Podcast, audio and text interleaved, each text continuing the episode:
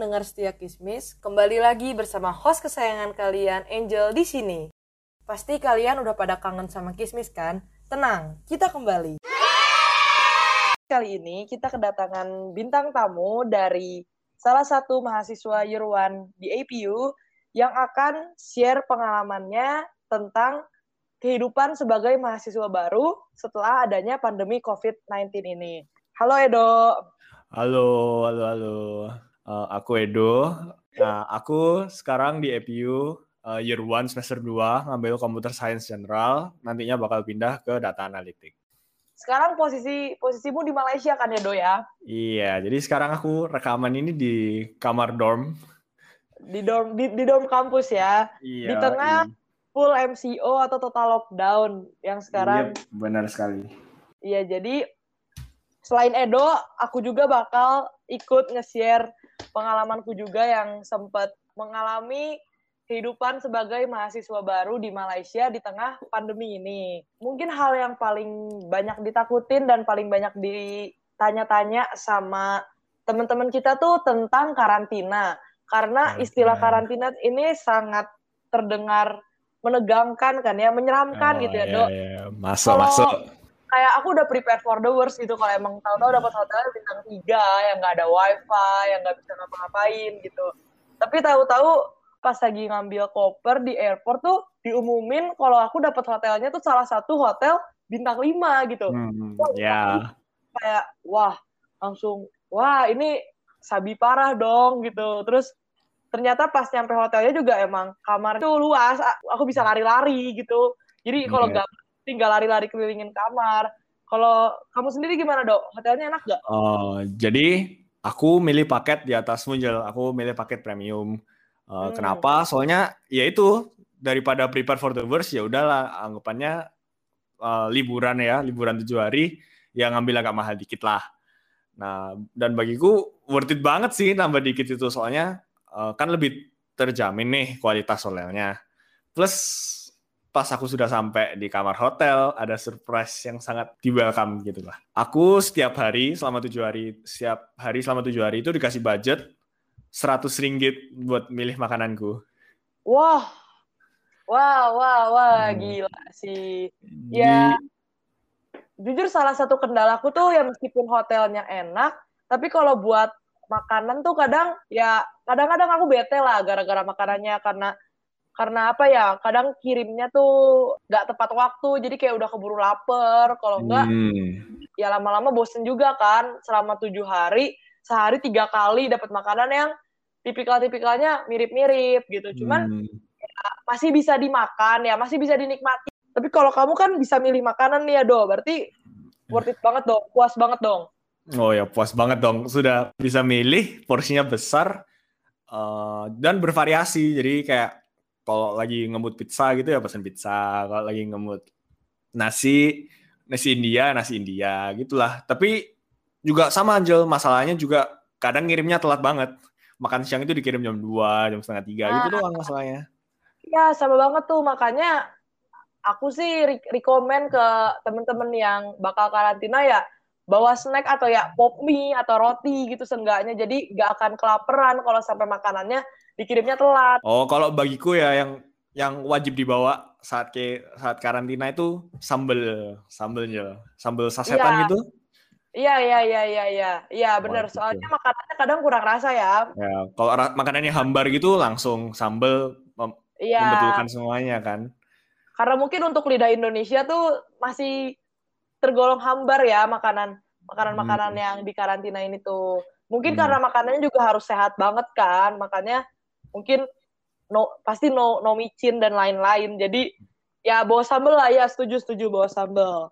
Terus aku tuh eh, waktu hari pertama nyampe waktu habis nyampe tuh kan aku sekitar nyampe Malaysia tuh jam 3 terus karena beberapa proses di airport tuh ya jadi waktu itu aku tuh baru nyampe hotel sekitar jam 7 nah tapi tuh aku baru dapat makan malam jam 11 dan di airport tuh Oh. gak bisa gak bisa beli makan kan ya. sekali kan iya karena bener-bener buru-buru terus em, karena udah diarahin juga sama petugasnya kayak kita nggak bisa sembarangan keliaran di airport jadi nggak ada waktu juga buat makan jadi itu bener-bener yang aku sampai masuk angin itu hari pertama karena aku Hmm. nggak antisipasi itu bawa bawa roti atau bawa apa jadi dan hotelnya juga baru ngasih makan jam 11 jadi itu nightmare banget lah hari pertama tapi nextnya oke udah oke gitu kalau kamu aman dok Wah, kalau aku beda Angel. Kan kalau kamu kan langsung dari Jakarta ya. Jadi Jakarta kan ada direct flight ke eh, Malaysia.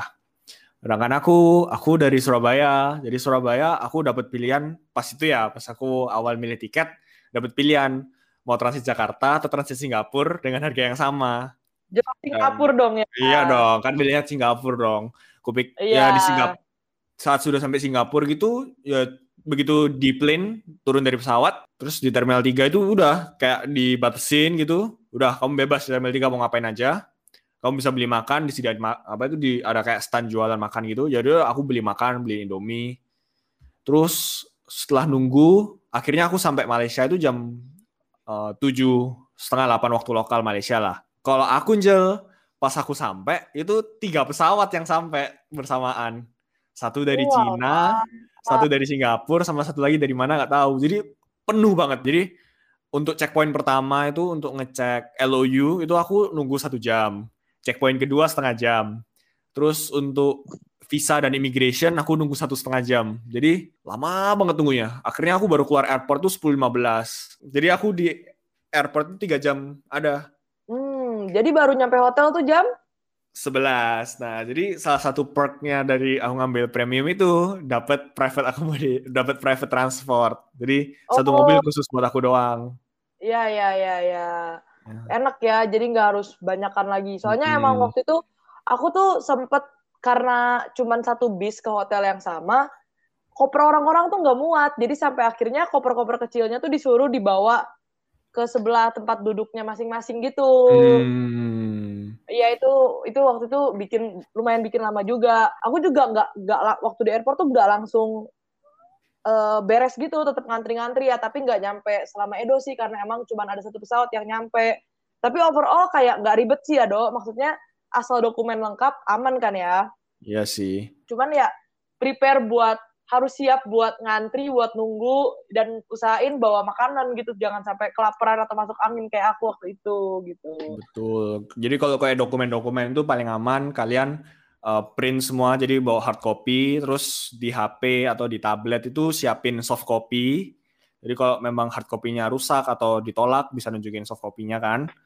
Nah, plus semua dokumen harus lengkap ya guys. Jadi uh, sering-sering lah tanya-tanya kayak ke konselor, ke EPU, ke pihak EPU sendiri, ke teman-teman yang sudah berangkat. Itu kayak dokumennya apa aja sih. Terus kalau kalian transit di kayak Singapura itu pastiin PCR kalian juga valid di Singapura. kalau dokumen lengkap terus PCR valid sih aman. Kalian bakal sampai ke hotel karantina dengan selamat. Ya meskipun mungkin ada kendala ngantri dan lain-lain. Nggak gimana Cuma- kok Kalau ada komplain dari teman-temanku ya itu hotelnya wifi-nya kurang, jadi wifi-nya suka ngedrop. Nah, sedangkan kita kan salah satu hiburan kita kan kebanyakan di online gitu ya. ya dan juga kelas gitu. Sedangkan kita saat itu belum punya SIM kan, kan nggak sempat beli SIM card. Di iya airport jual sih, tapi pas aku sampai sudah tutup semua kan, sudah jam aku sampai jam setengah delapan malam kan. aku juga meskipun hotelnya bintang 5 tapi ternyata wifi-nya tuh kencengnya cuma di jam-jam tertentu gitu mungkin karena di Hmm. jam-jam lainnya semua orang pakai wifi-nya Hmm. jadi nggak kenceng gitu makanya untung aku tuh dari Indonesia udah sempet aktifin paket roaming kalau enggak Oh. wah itu mampus banget sih makanya aku saranin juga buat seminggu pertama di Malai pakai eh, aktifin lah paket roaming SIM card Indonesia kalian buat jaga-jaga gitu Atau enggak siapin ya hiburan offline lah. Jadi kalau yang suka nge-game ya download gamenya Iya. dulu. Yang suka Iya. film itu download Iya. filmnya dulu. Itu sangat penting banget guys. Iya antisipasi lah ya prepare for the worst intinya Tapi- Betul sekali. so far aman lah aman nggak nggak gimana kok Terus aturan hotel tuh diikutin semua, jangan ada yang dilanggar. Dan buat teman-teman yang ada rencana buat berangkat ke Malaysia dalam waktu dekat ini atau mungkin beberapa bulan ke depan, safe flight, semoga semuanya lancar dari mulai proses ngurusin dokumen sampai beres karantina. Kalau masih ada yang mau ditanyain, boleh DM ke aku atau DM ke Edo atau juga boleh DM langsung ke IG Awis. Kita pasti bakal bantu jawab pertanyaan kalian selagi kita bisa. Dan juga jangan lupa buat Terus pantengin IG Awis buat tahu informasi-informasi selanjutnya tentang event-event Awis atau informasi-informasi mengenai karantina, lockdown di Malaysia, dan informasi-informasi berguna dan menarik lainnya. Makasih banyak Edo buat waktunya dan Oke, okay. thank you Angel untuk sudah ngundang untuk hadir di podcast kali ini. Thank you udah dengerin episode Kismis yang kali ini. Sampai jumpa di episode selanjutnya. Dadah!